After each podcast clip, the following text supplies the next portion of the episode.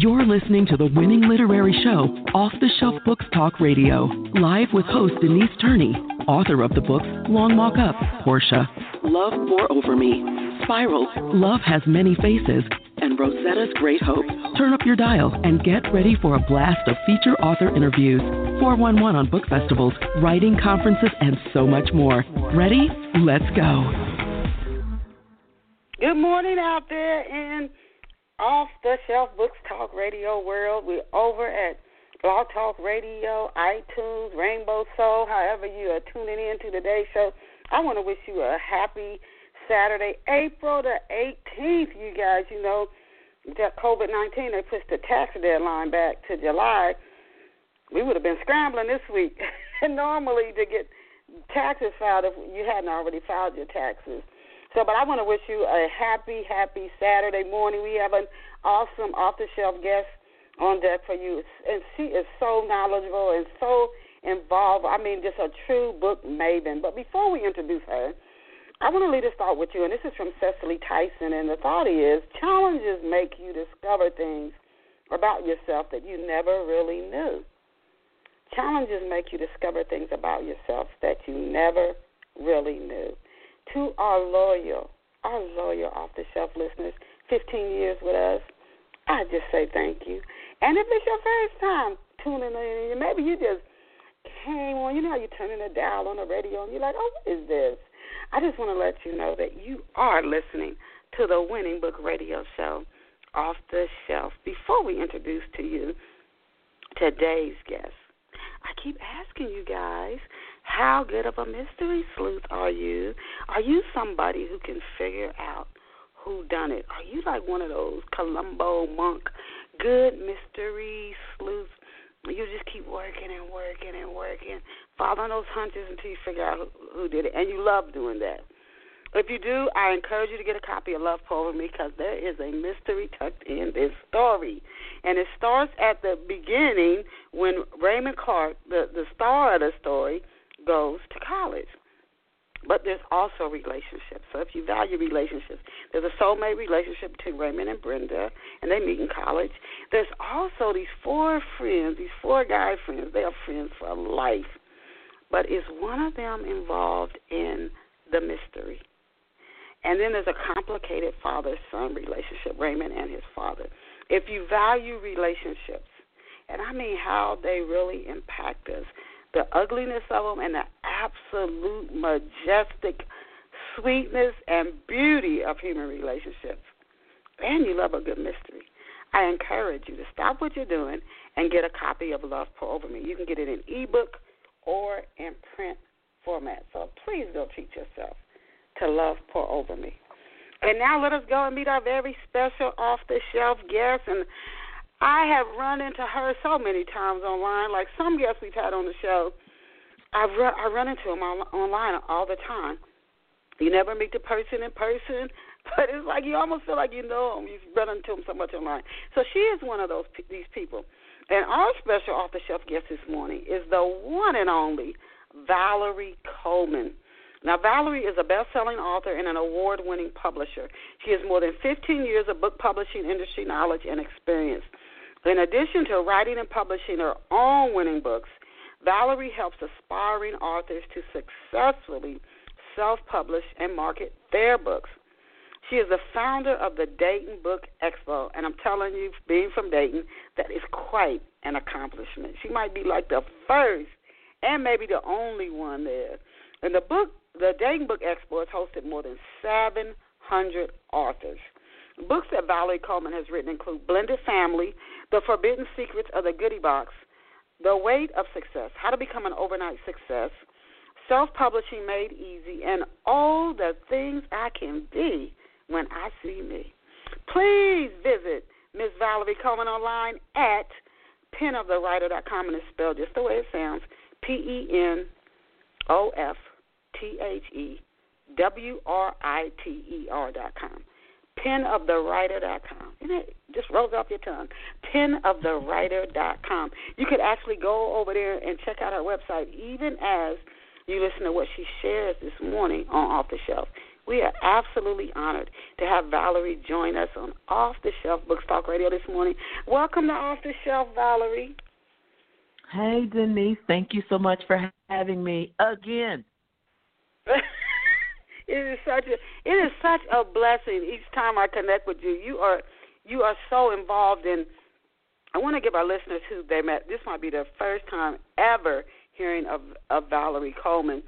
I want to just introduce them to you and also show them how a little bit how you got to where you are now. So to kick it off, Valerie, can you tell off the shelf listeners where you grew up and what life was like for you growing up? Absolutely. Well, I grew up in Dayton, Ohio. Um, prior to the first grade, my father was in military, so we did travel abroad and then stateside, but we landed and rooted in Dayton, Ohio. I went to school here, then uh and still I reside here even now. Went away to college but came back home. So Dayton, Ohio is my home. I was an engineer for 26 years in the automotive industry and our plant, particular plant, closed in 2007. No hablo español muy bien. I was not planning to relocate to El Paso. So what I did was I embarked upon the book business full time when the plant closed. And since then, I've published you, over 134 You were a chemical authors. engineer. Mm-hmm. This is something that I've always been curious about. You mm-hmm. were a chemical. Engineer. I was an industrial engineer. engineer. Industrial engineer. How mm-hmm. did you go from that to writing books. That's like seemed like a whole other world away. How did you? What yeah, made they, you, you know, even well, think? they're, they're very different, but they, I mean, there's a lot of similarities. And why I say they're different, of course, is because you know, engineering. We were building air compressors for the car, and my job was to manage the oftentimes the people side of it, connecting the people with the machinery, making sure they were safe and doing the job correctly, that kind of thing.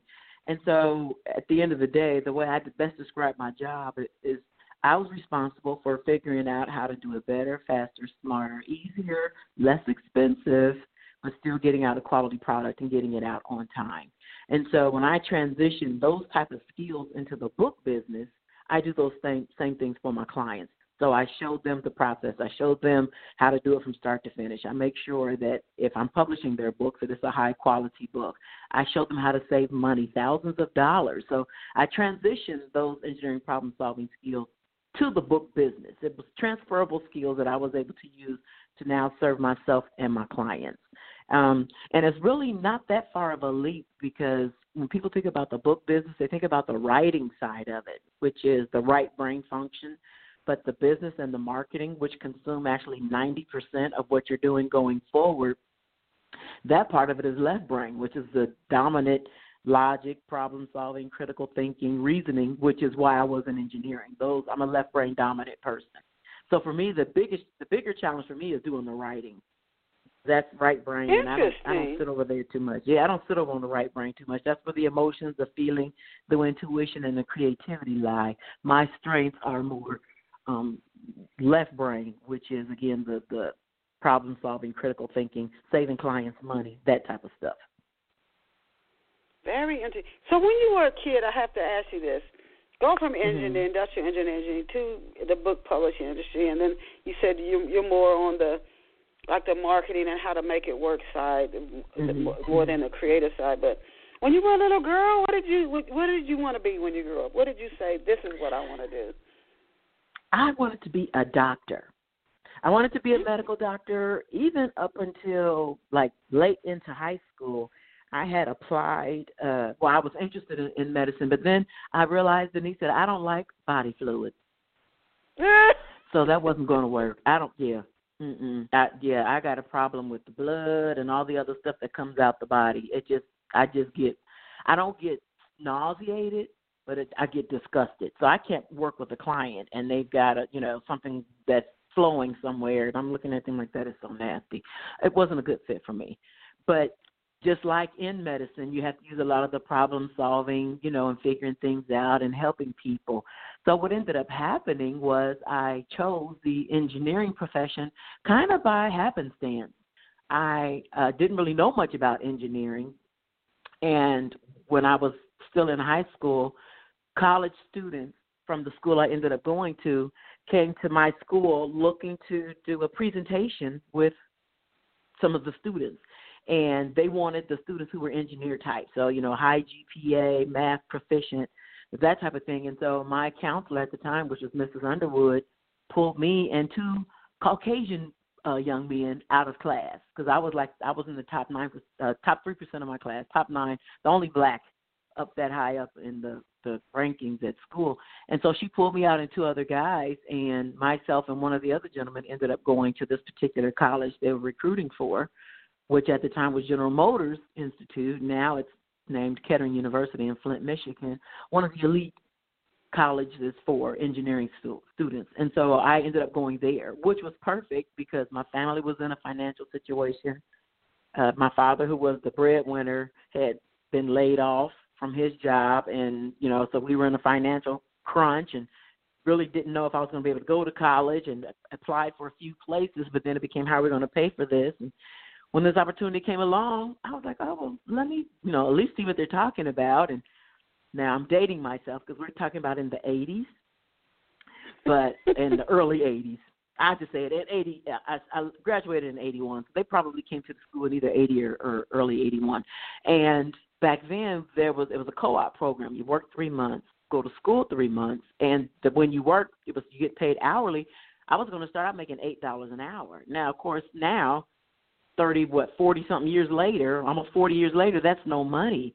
But mm-hmm. at I started out 17 years old making eight dollars an hour. I, I, I oh yeah, that ain't more bad. than my father. Right. Yeah, I was I would have been making more than my father at that at that age at 17, and that was you know part time because I went to school three months and then worked three months, and so we were like, oh, we could that'll pay for the school. Let's do it. You know, so I ended up in engineering because of a financial reason. You know, my my counselor saw something in me, and for financial reasons, we looked into it, and yep, got the got the opening. I was concerned. My um, ACT and SAT were good, but not based on their requirements, not as good as they require. But because I think because I was minority and female, I was able to get in into the school, and then I ended up graduating from there with honors as well. So when I do stuff, I try to put my all into it because my thing is uh, an acronym I recently came up with for working with clients is I want them to rise. I want them to get results through my integrity, my service, and my excellence. And that's kind of been my way of moving forward in everything I do. When I would teach at the college level math, I would teach them, giving them everything that I had to make sure that they were successful. And I do the same thing for my authors, whether I'm mentoring them or publishing their books or hosting a speaking engagement, a live event. I make sure that I give them my all. You know one thing about you, Valerie, and I want to talk about your your children's book. There's so much to cover in today's show, and we may not get to everything, but I'm certainly going to try to get to as much as as we can for our listeners. But not only do you help others to self-publish and market uh, their books to be successful, but you also have that grassroots experience that you could share with your clients because you've written and published, you know, had to get the book covers ready and everything, books yourself. So, speaking of that, before we go uh, deeper into the services that you offer to other writers, can you treat us to an overview of all the things I can be when I see me?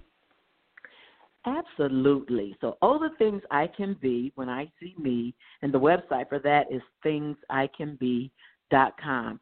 It's a book that I did based off of conversations with my granddaughters. They are at this age, they're 11. Samara is 11 and Lyric is 5.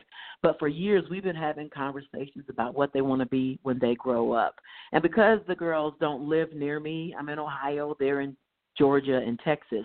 I don't see them that often. So our time together, albeit limited, I try to make it as much quality for the both of us as I can. And so what happens is we have these great conversations. You know, even at when Lyric and I started talking about her career, she might have been two or three years old. When you talk to children, not like they're adults, but when you don't baby them in the conversation, it's amazing the type of responses you get. And so we talked about all kinds of careers, you know, what she had seen on TV, things she hadn't thought about, and the same thing with Samara. And so as they shared their dreams and hopes and aspirations with me, I would always give them an example of a woman of color who had done what they said they hoped to do. So I wanted them to know that women have done this, and women specifically who look like you have done this. And as a result, it was encouraging for them to build their self confidence, their self esteem. And we just talked about what they want to be when they grow up. So every few months, of course, they change. Lyric has wanted to be an astronaut, a firefighter. She wanted to be a baker and a, a singer. And most recently, she wants to be an archaeologist. she really okay. Mm-hmm. You pick one of them, or maybe something totally different. Right and she may pick right, she may pick something totally different. But the thing is to let her know that she has opportunities, she has access, and she has ability. And I want to encourage them now to think about what they're doing. So, you know, not that they are misbehaving or anything, but I'll say, remember, you told me you want to be an archaeologist. So archaeologists have to one, two, three, four, five. You know, and just kind of give them insight and encouragement and keep pushing them along the way. Because what I do is I encourage, as an educator and engineer and encourager, I just want to keep them on track. And conversations help do that. At one point, Samara wanted to be a gymnast, and so I, living in a different state, I mailed her a gymnast mat, you know, maybe eight feet long, pink with little white hands and feet all over it. So I mailed that to her to encourage her. If this is what you want to do, let's practice. Mm-hmm. You know, keeping them encouraged. Well, you, and so this are your your your granddaughters then, if you could introduce us to the major characters and and I love that title. All the things I can mm-hmm. be when I see me. Are mm-hmm. did you literally take these two granddaughters and are they a different character in the book? So in the book, Samara is Samara and Lyric is Lyric. They are actually throughout the book. These are based on conversations that we had the only thing is because we're not often together with them being in different states, and when we are together, it may be over a series of weeks. What I did was I took a combination of our conversations over the years and wrapped it up so that it appears to have occurred in one weekend. So that way I'm flowing with everything that I wanted to capture in the book over the course of a weekend. And yeah, but Samara is Samara in the book and she's my she's my dark chocolate baby. Lyric is my milk chocolate baby and I, if they were lyric was very clear that when I initially did the illustration, well, I didn't do the illustrations. My illustrator initially sent the samples. Both babies were brown skinned. When I sent it to Lyric to look at and you know let her know, baby, you about to be in this book. We're almost done. She said, "That's not me, Mimi." Yeah, baby, that's you. No, that's not me because I'm I'm Lelo. I said, oh, okay. so so even though these were brown skinned babies, and my intent is to let little brown girls know that they can be whatever they want to be, Lyric couldn't connect because it wasn't her color of brown. And when I went to communicate this with my illustrator, who was from, she's from Poland, she lives in Scotland, and I kept saying, make Lyric lighter, make her lighter, that wasn't resonating with her. So she said, it's as light as I can make it, you know, based on graphics and changing the hue of a specific tone. So she said, send me a picture of a children's book with the baby the color that you want lyric to be. When I tell you, Denise, I searched through Amazon and I searched through Google in general on African American children's books. I could not find a single book. Now, let me tell you, I didn't do an exhaustive search. I probably went like 20, 30 pages in of images and couldn't find one with a child who was what we would call red bone light skin color. All of them were brown. And so I had to go into the Latina market to find a baby the color of lyric and send that to my illustrator so she could match the hue and make it lyric's color. That that in and of itself just blew me away. With all the African American children's books that are out there, none of them had babies of different hues. They were all brown. Oh, interesting. You know, the mm-hmm. things we learn, the things we learn. Mm-hmm. You are doing a phenomenal job spreading the word about all the things I can be when I see me do you have plans to turn this into a series for kids and teachers and parents are saying, "Oh, we love these characters. Are you going to give us more? Are there plans to turn mm-hmm. it into a series, or is this a just a one and, and standalone book?" Well, first of all, thank you because, as you know, this is a lot of work. But what I will say is, eventually, and I've, I've had recommendations. Take each career and do a separate book on each career. I mentioned like 23 careers in the book, so that would be 23 different books where I would delve more into it, which is a great idea. However, it gets to be costly because my illustrator, although she charged a fair price for her work, it wasn't cheap. I probably spent close to twenty five hundred dollars with between illustrations, cover design, um, and edit well editing and not editing, but illustration and cover design came to almost twenty five hundred dollars, which is fairly expensive when you consider the cost maybe to do a novel. Your, your bulk of your expense would be in editing. So I had a it was a significantly the most expensive book I've ever published, and that's because it's fully illustrated, thirty two pages. So to do in my head, of course, the engineer kicks in 23 times 2,500. Y'all talking about a whole bunch of money. I'm not doing that right now. So what what I'm what I'm doing is I had it translated into Spanish, so I can use the same illustrations, just have to change the text. So I'm that's when engineering kicks in. So now I'm figuring out, okay, how can I reduce my cost and still create a new product? So by doing that, I can do a Spanish version, just have to pay to have the new text dropped in, the cover modified, but not new illustrations. So I'm going to do a Spanish version. I've got somebody lined up to do the French version. I'm going to do a coloring book, all off of the same book. I have merchandising options, including aprons. I had some dress up aprons created, which initially my intent was to have these aprons done for when they're cooking, like they would look like they have on their chef apron, or if they're painting to protect their clothing. But and it had it lists all the professions in the book. But what I found is little boys like it, little girls like it, and when they put it on, they are whatever they want to be. My mind, you're a chef. No, and their mind, no. One young man, when he said, "I'm a president," okay, sir, president it is. You know, so so that was a good thing to do, right? I found multicultural crayons because of the situation with Lyric and not identifying with the brown skinned baby, I said, Well, how many other children can identify? And when I do these coloring books, I want them to be able to color themselves. So initially what I was going to do, well, I searched and couldn't find anything on multicultural crayons. It took me a while, but I finally found some you can purchase in bulk, and it's a set of eight crayons, six shades of brown, a black, and a white, so that children can blend the colors to look more like them. Because in the crayon box, you got brown, you might have tan, and that's it. So this way, I have that as an option. I am looking to possibly do it as an audio book. It's already an ebook. I'm going to do a library edition, which means hardback. So the one book is going to maybe be in six or seven different versions before I actually move on to the next book. What I do have planned is one for little boys. I wrote a I was a keynote speaker for a, a graduation for students who were in high school but attending a college theater program. So when they were graduating from this program called the Young Scholars through Sinclair College, I was asked to be the keynote speaker. So in doing this, I'm like, okay, what message am I going to convey to these young people, and how am I going to do it? This is my first keynote, you know, so I'm a little anxious. This has been years ago, probably I don't know, 15 years ago. So I wrote a story to convey a message to them when I read the story, they loved it. It was like, oh my God, okay, this is well received. And it was about a little boy. And so, what I'm going to do when I do my next book, because everybody's like, do you have one for boys? I'm going to do one about that um, because I have a grandson whose name is Sean, after my son, his father, LaShawn. So I'm going to that character is going to be named after him, and I'm going to write that book next.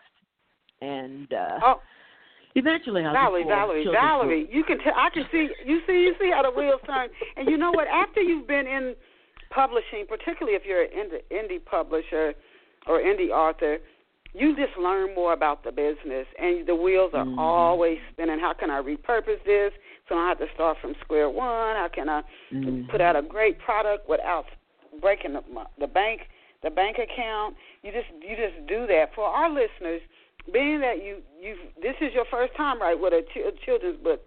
This is your first yes. time experience. So and and I see you you you you you're help you're working with your clients, other authors, and also promoting. Uh, oh, what I can be when I see me. How did you go about picking your illustrator? You talked about the prices, and the book mm-hmm. is fully illustrated. What advice would you give to an off-the-shelf listener who wants to write a children's book? And they don't want to be like find out later, oh my God, I spent ten thousand dollars more than I had to. What mm-hmm. advice or tips could you give on finding a, an illustrator? Absolutely. First, let me say I just did a webinar, Leapfrog, Leapfrog Your Success, How to Publish a Best-Selling Children's Book Without Spinning Your Top, Losing Your Shirt, and Getting Stuck in the Mud. And for your listeners, if they contact me through the website, thingsicanbe.com, the contact us page, I will send them the replay of that webinar. And it's uh, me presenting for about an hour and then 30 minutes of question and answers. So that'll answer quite a few of their questions because I know we're on limited time. But for to find the illustrator, um, for me, what I did was I did a, a research first on social media.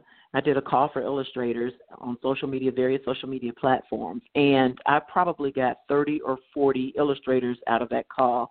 And then I went through a process of vetting them. I gave them a sample Oh, I told them what I wanted in one of my illustrations, and I asked them to present a sample. Some illustrators wouldn't give a sample, not for free or not at all. I said, okay, well then I can't work with you. I'm not going to hire you if you can't meet my vision.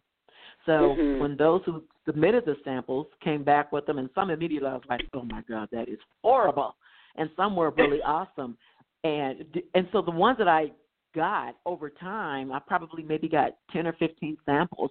I did a Facebook post and put the one that I liked the best first and then put the other ones and asked people to do a poll. So that did two things for me. Well, multiple things. It let me see what the people thought were the better images, although I kind of had in my mind made up which one I was going to go with. But it also let them know I had a children's book coming out, mm-hmm. and it gave mm-hmm. them some insight into feeling like they were part of the decision making process. So it was a great, great opportunity. When I did that, people started asking, "When's the book coming out? When can I order? Let me get." I was like, "Oh my gosh, okay, okay, well let's let's get this money." But so and what ended up happening though is the illustrator that I initially went with, because I met him before I met my illustrator, who's Natasha Ramez. I met him first. He was from Indonesia, did a great job. His pricing was phenomenal. Um, my cost with him was going to be a total of eight hundred dollars for the many, full color children.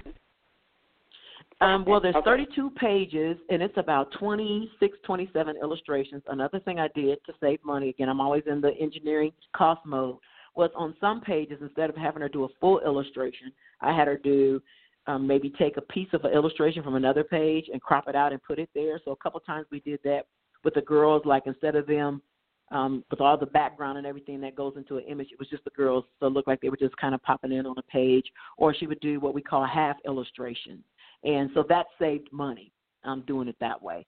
But I would say at the end it was probably like 25, 26 full illustrations. And with him, it was going to cost $800 total for two covers, all the colors, uh, all the full colored illustrations, and then the companion sketches. So I was going to end up when I was done with him for $800, I would have had two books: the full book and then the coloring book. Um, but what happened was him being overseas in Indonesia, he had internet issues, and at times he had we had bad connection. So at one point, I didn't hear from him for like three three weeks, three or four weeks. Now that doesn't wow. sound like a big deal, but I had already given him some money, not all of it. I had given him some money, and I had already people had already placed orders, and I had told them the book will be ready by May. So here I am with people's money. I've sent him some money, and he got ghost on me, as they say, for a month. And after I say about the third week, I was like, oh no, I can't do this. So I started searching again, and found this young lady because she mm-hmm. actually came. Natasha came after I had confirmed with my first illustrator. She sent me an image, and I loved hers better. She was three times as more expensive, but I had already put an agreement in with him. So maybe it was God that he fell through because then I went with her because I love her work, and um I didn't have any issue with her. Is... I learned. Uh huh. No, go ahead.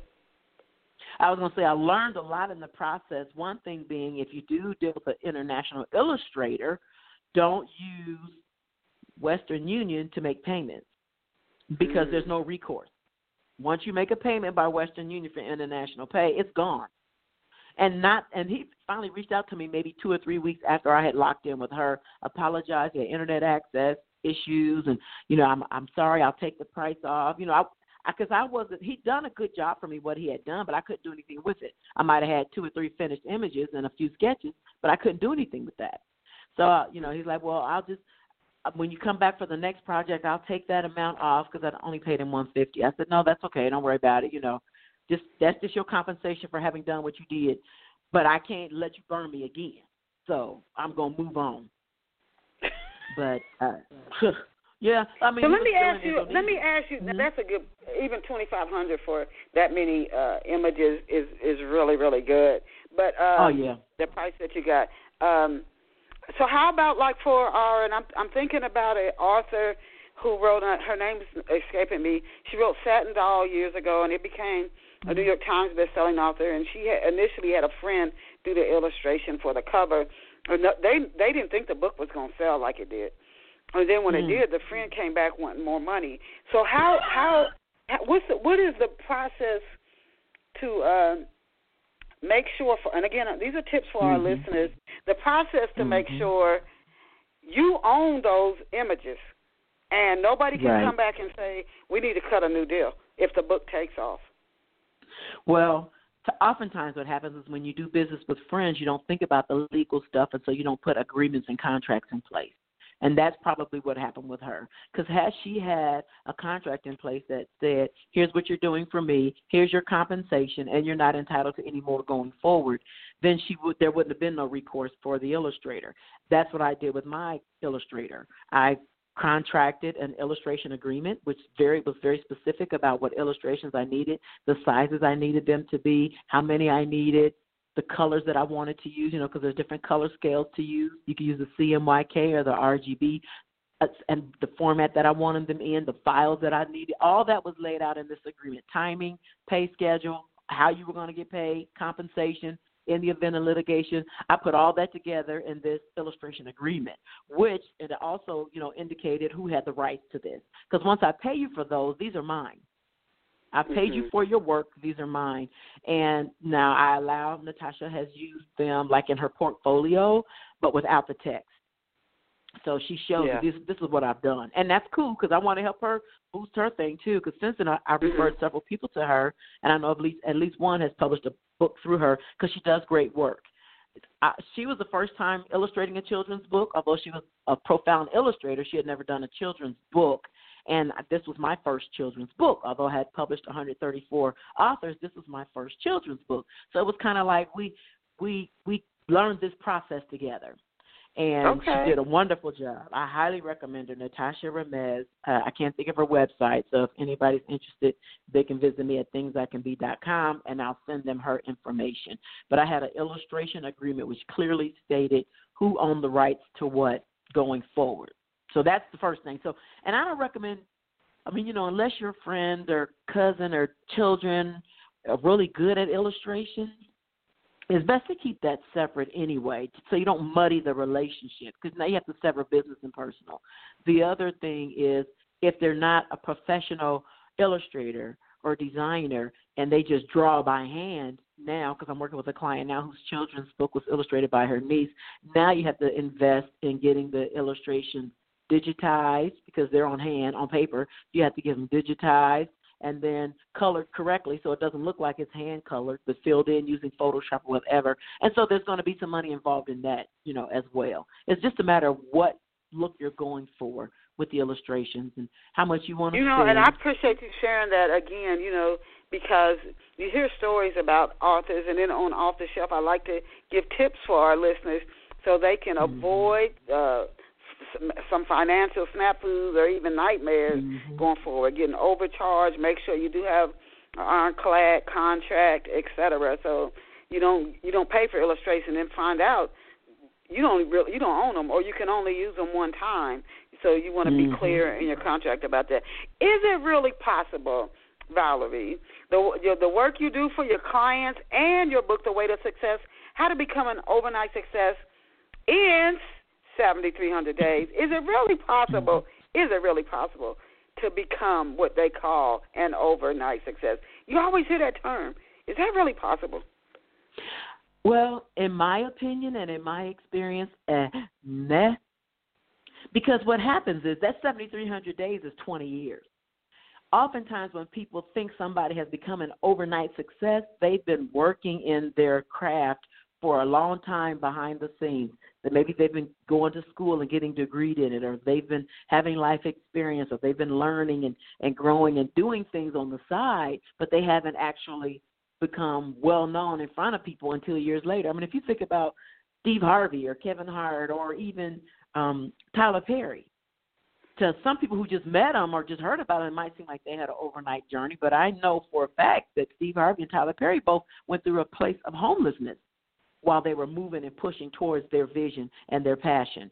So it doesn't necessarily happen overnight. But for the outside outsider, it may look like it happened to you overnight. Even with what I do with Pen of the Writer, I am in a lot of places and I'm doing a lot of things, but I've been doing this full time now since 2007 when my plant closed, and really not even then because I messed around and got involved in other people's visions instead of living my own.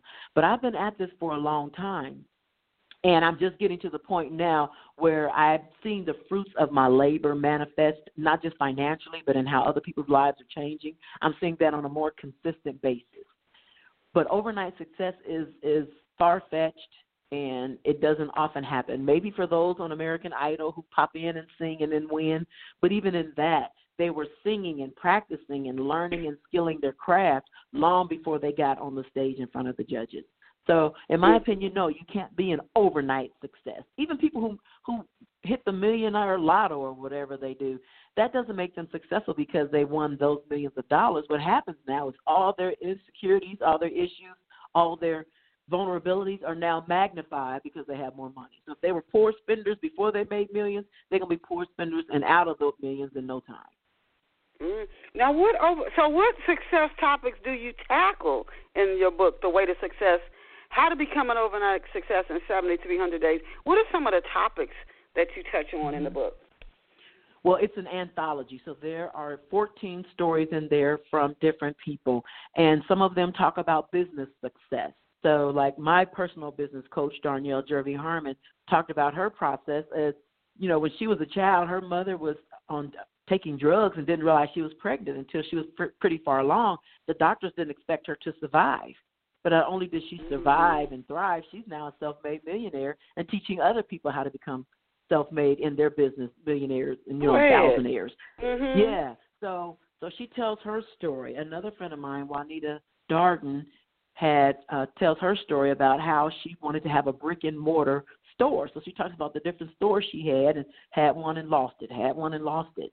And then she goes in to talk about her process of having what is now known here in the city as Third Perk Coffee House and Wine Bar and her challenges to get from having nothing to having now two or three locations of this restaurant being as designated as official sponsor for one of the NFL teams and having, you know, so she's really blossomed. So she tells her story of how she found this brick and mortar location, converted it, and the process of getting to there. There's stories in there from a medical doctor and how she positioned herself to be one of the only, or maybe the only, African American female podiatrist in our city and how she processed through there.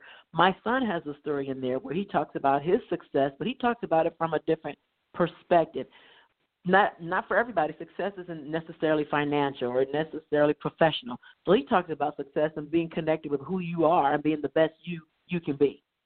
And okay. whatever, however you define success, that then you've achieved it. However you define it, work towards that. Whether it's family mm-hmm. relationships, whether it's your career, whether it's educational aspirations, whatever it is, you define it for yourself and you live that out. And when you get there, you celebrate it.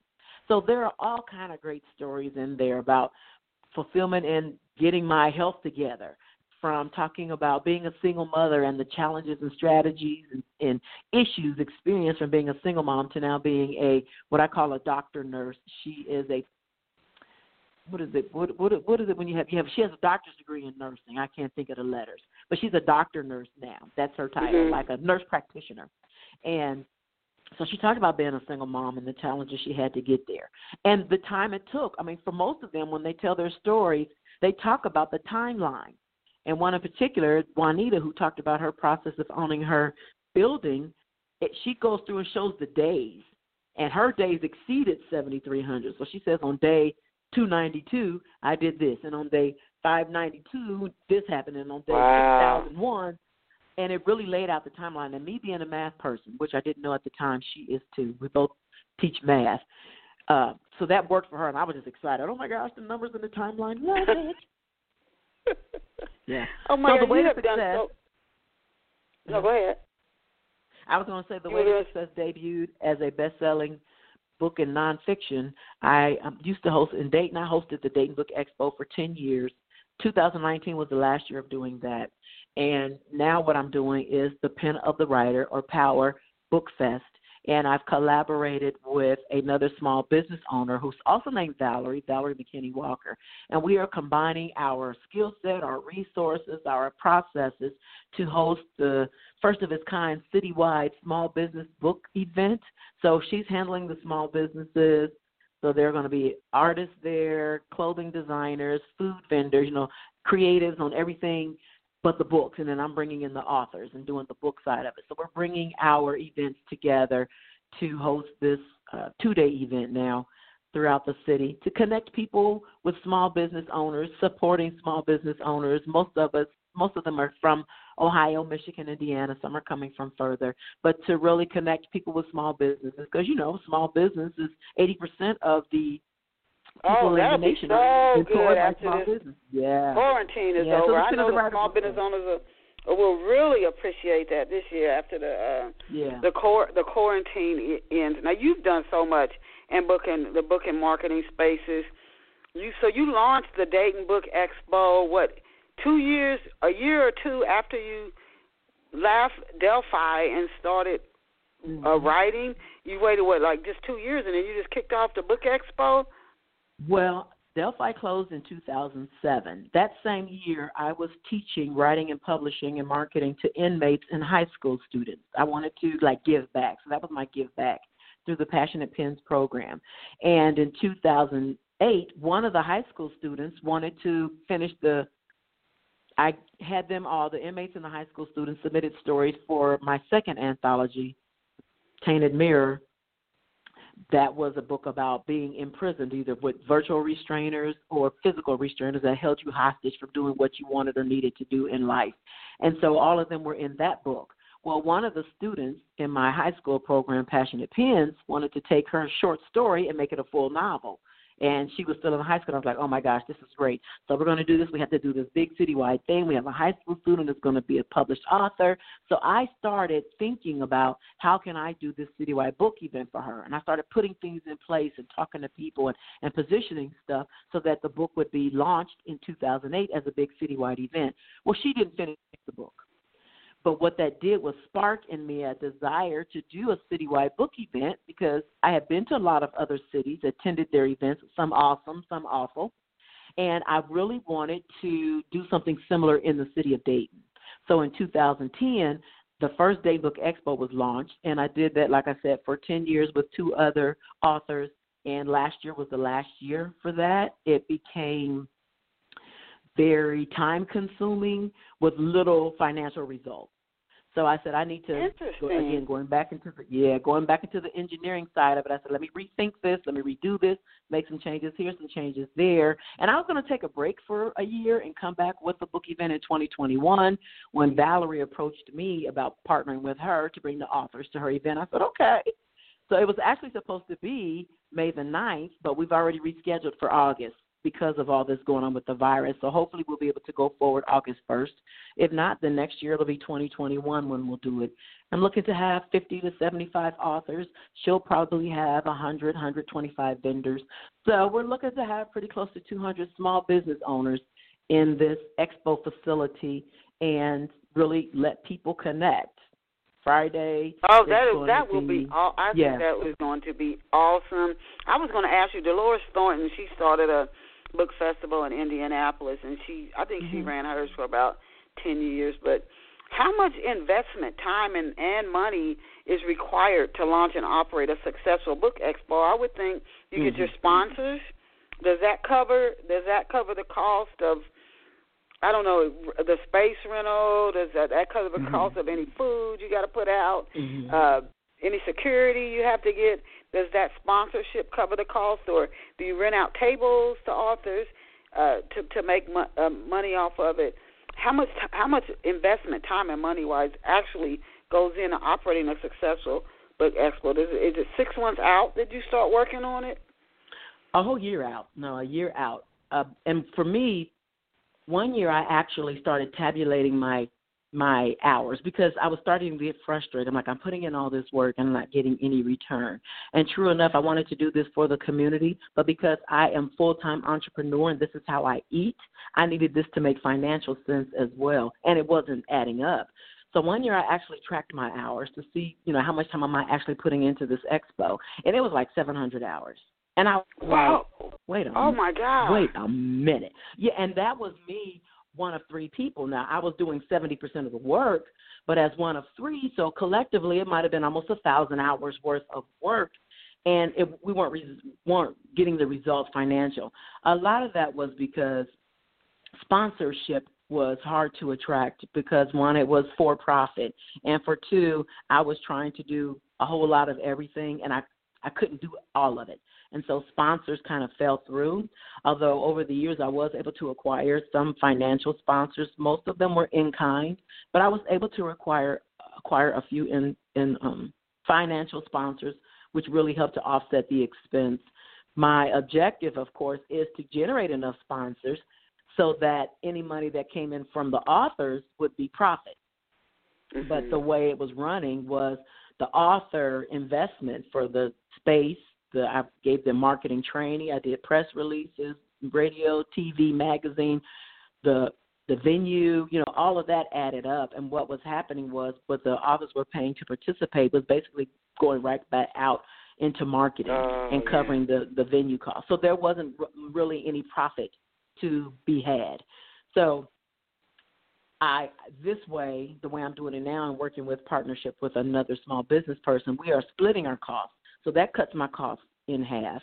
And a lot of things that I was having to do, she also does. So now we're marrying our efforts to have much more profound effect and exposure into the community, which is awesome. But yes. back to your. Uh, mm-hmm.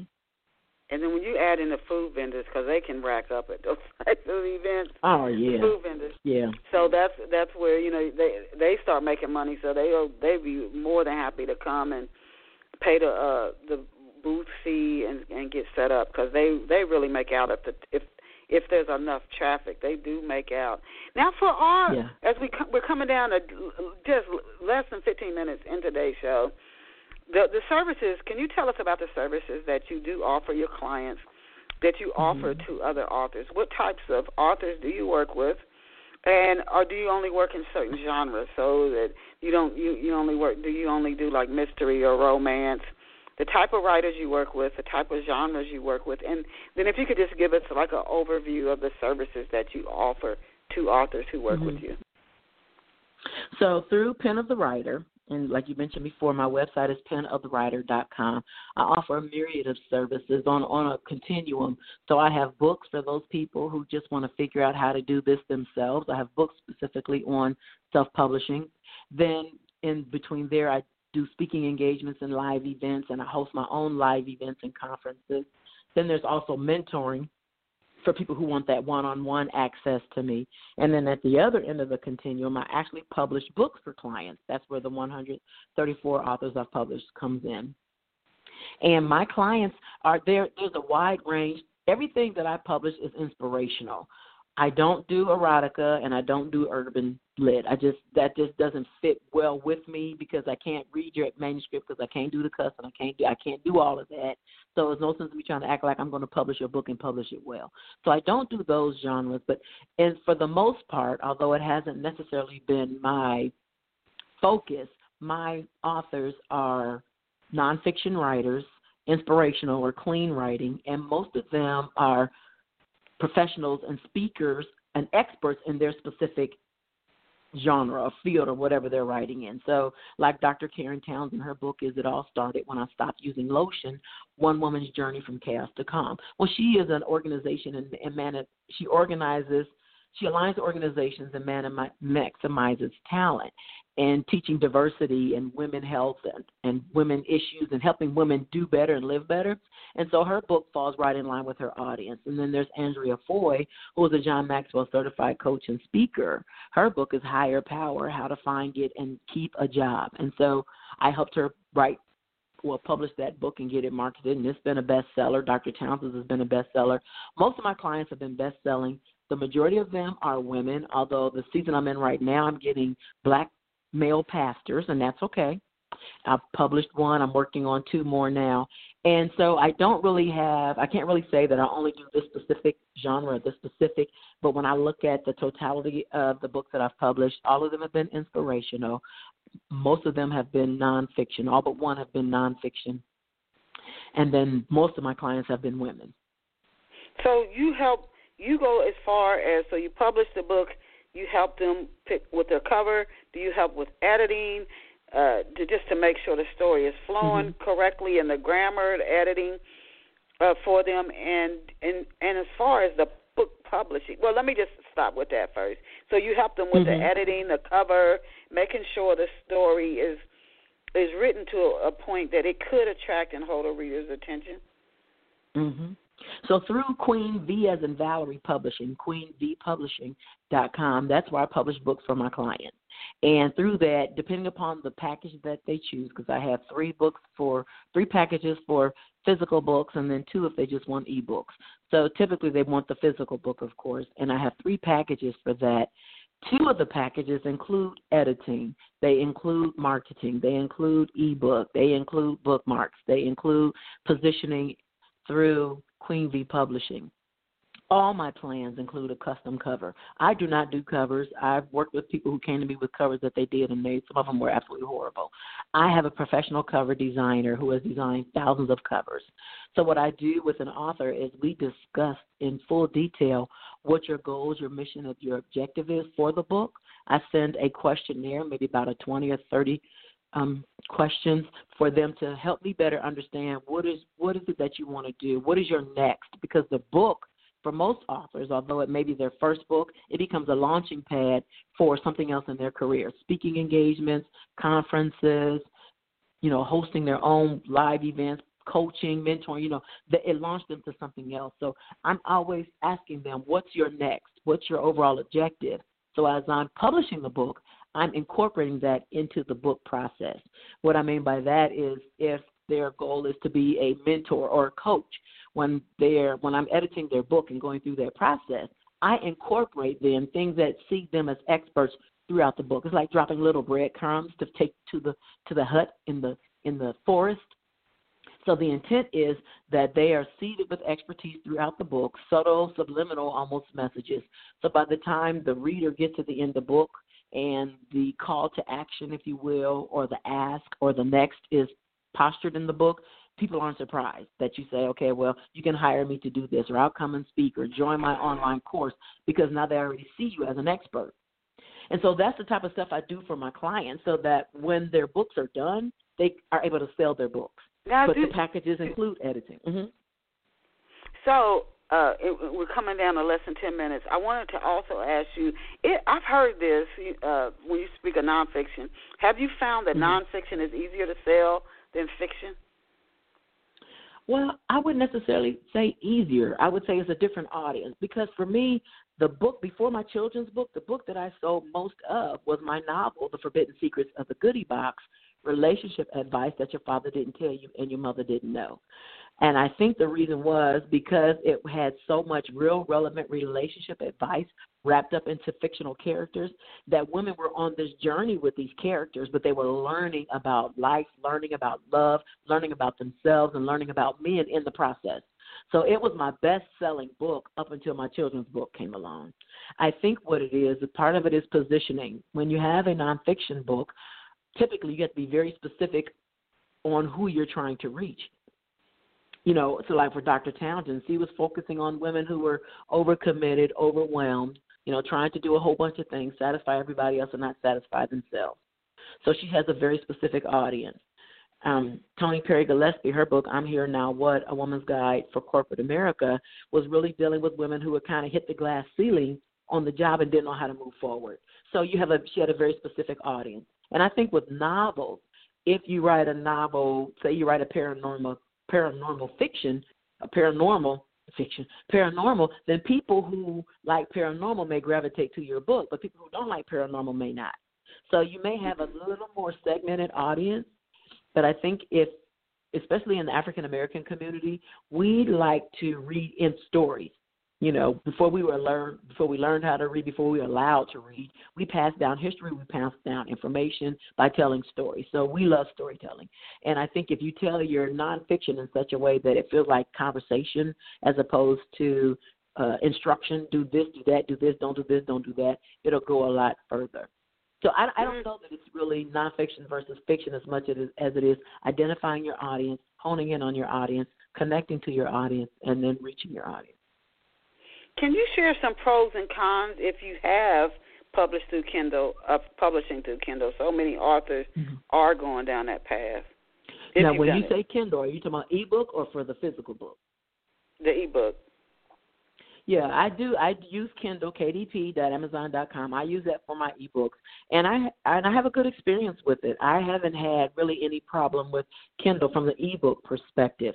The feedback I've gotten from a lot of authors who were with CreateSpace, which was Amazon's print-on-demand printer, when CreateSpace closed, they transitioned everybody to KDP, Amazon for print books.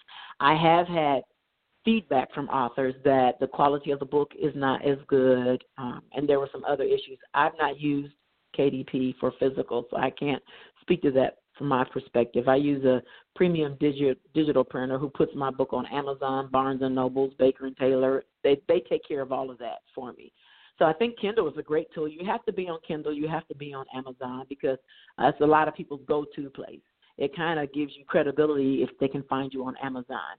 The downside of being on Amazon, depending upon how you're on there, is that they take a significant portion of your proceeds, a minimum of 50%. And then the other thing is, depending upon how you're on there, the printer will be compensated. So it can affect your profit margin.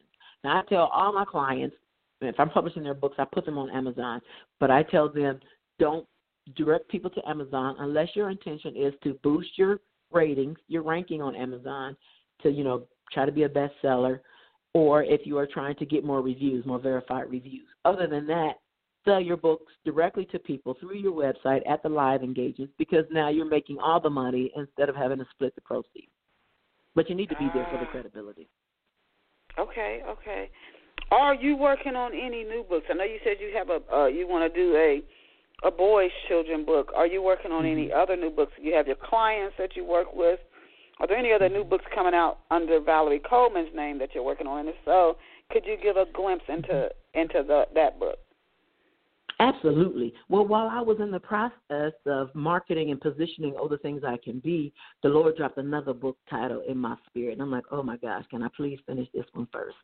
So I have, it's crazy and I'm going to do it. I have a concept um, for a book that I'm going to do, which is about Christian men and their faith and their and their walk with Christ.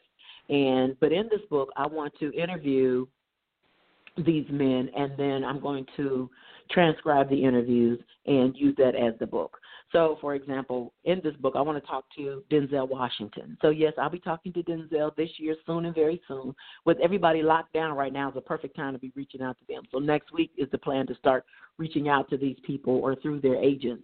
So, Denzel Washington, Steve Harvey, Tyler Perry, I want to reach out to those type of um, Dr. Bishop T.D. Jakes, you know, and different men who are very clear in, in um, their their beliefs in God and their and their faith and how they how they how their faith has helped them to become who they are. And I'm going to talk to these people, interview them, get their you know insight into. Cause I'm trying, like I'm trying not to say the title because the title is fire, and I can't get the title up until I start moving forward. But to give insight into how they how their faith has moved them from fear, you know, into whatever it is they're they're going to do next. So that's the that'll I plan on doing interviews, hopefully, you know, over like two or three months, and then the book may come out later this year or even next year. But yeah, that I think, and I think that when I've gotten feedback from several uh, pastors, local pastors and men already who are like, yeah, I want to be a part of that.